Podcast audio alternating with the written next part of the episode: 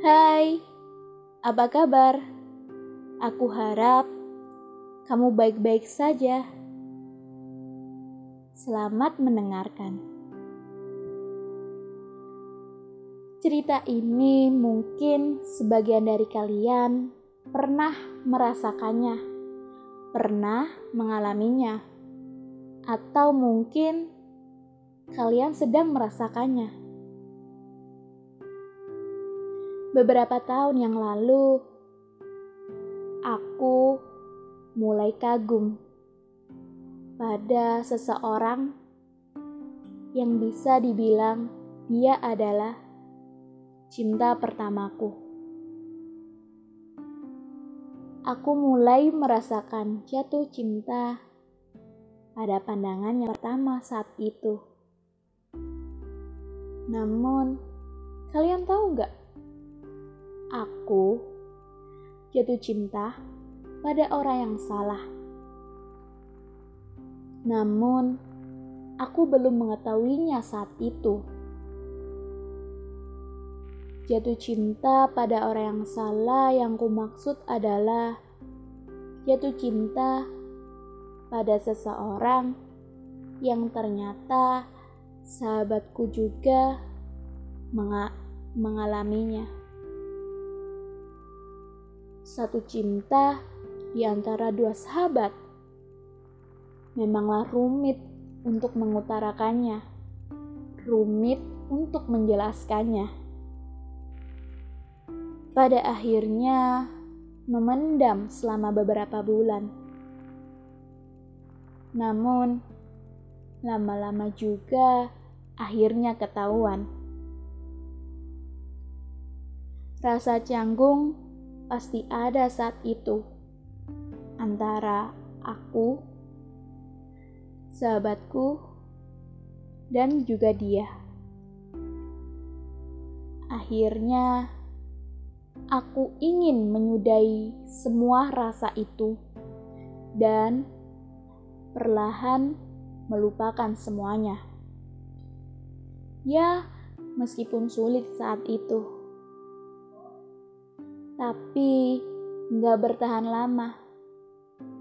Karena sejujurnya aku masih belum bisa untuk melupakannya. Beberapa bulan kemudian, sama seperti biasanya, menjalani hari-hari dengan berbagai kondisi, sedih, senang, kecewa, dan juga bahagia. Tapi gak berlangsung lama.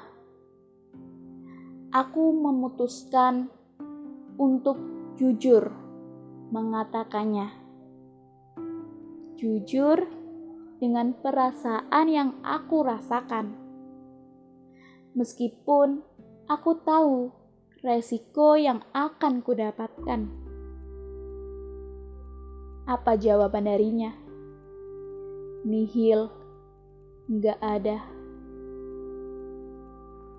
Dia pernah bilang ke aku, dan aku masih ingat dengan jelas perkataannya saat itu.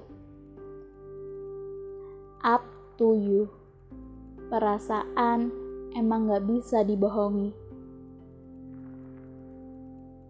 Mendapat jawaban darinya. Apakah aku marah saat itu? Tentu tidak, karena aku juga tidak terlalu berharap lebih untuk mendapatkan jawaban darinya. Aku hanya ingin melihat respon dia seperti apa kepadaku. Ya, meskipun sebagai manusia, terkadang ada sedikit ekspektasiku yang tidak sesuai dengan realitanya. Tapi, tak apa. Aku merasa lega mendapatkan jawaban darinya.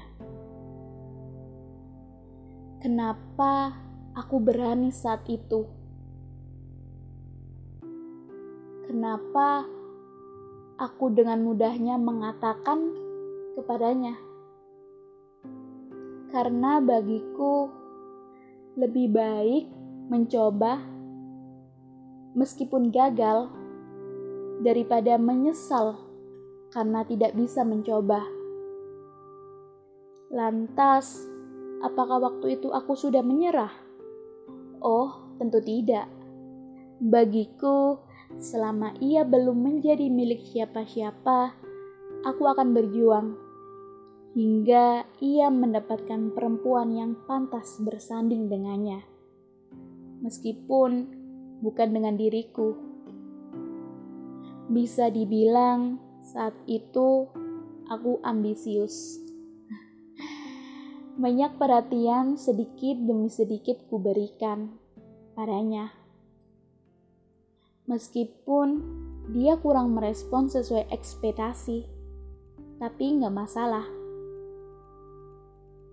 itu sudah cukup menyenangkan bagi diriku. Tahun demi tahun, rasanya aku tidak mau melupakannya.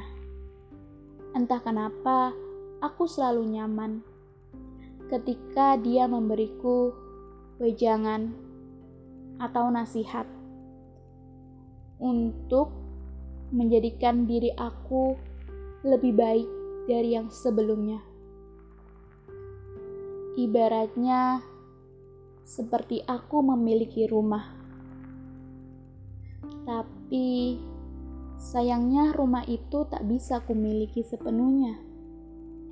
Aku hanya mampir sebagai tamu saja. Mungkin perjuanganku ini atau kisah cintaku ini hampir mirip dengan film Mariposa Tahu kan film Mariposa? Tapi sayangnya pada bagian akhirnya, bagian akhir cerita, aku harus mengalami sad ending. Sedangkan Mariposa mengalami happy ending bukan? Hingga pada akhirnya di satu waktu yang bisa dibilang itu adalah akhir dari perjalananku. Secara langsung, dia menegaskan untuk menyuruhku berhenti, menyuruhku berhenti untuk mencintainya, menyayanginya, berhenti untuk mencari tahu tentang dia. Dan di situlah aku sadar bahwa perjuanganku tak pernah diterima olehnya. Sebenarnya, kalau dipikir-pikir, aku sudah tahu akan hal itu dari cara dia bersikap padaku. Tapi, aku masa bodoh dengan hal itu. Aku keras kepala sekali waktu itu. Setelah itu, sosial mediaku diblokir olehnya. Bahkan WhatsApp. Kalian pasti tahu apa yang kurasakan saat itu. Aku pernah mendoakannya, menyebut namanya dengan jelas di setiap sujudku. Mungkin aku memang tidak diciptakan untuknya. Pelan demi pelan, aku terus mencoba melupakan, melupakan semua tentangnya. Tentang senyumannya kala itu yang membuatku jatuh untuk sejatuh-jatuhnya. Beberapa bulan kemudian, WhatsAppku dibuka kembali blokirnya. Tapi tidak dengan yang lain. Tapi Mau bagaimanapun, jika sudah usai, ya harus siap untuk merelakan, harus siap untuk melepaskan, dan juga mengikhlaskan apa yang sudah terjadi. Karena dari utuh, lalu mengalami patah yang sangat menyakitkan, ini harus tumbuh menjadi yang baru dan melupakan yang menyakitkan serta mengambil hikmah dari setiap kejadian. Terima kasih telah mendengarkan podcast Dailina. Jangan lupa untuk berbagi dengan kawan-kawanmu. See you next time di cerita selanjutnya. Bye.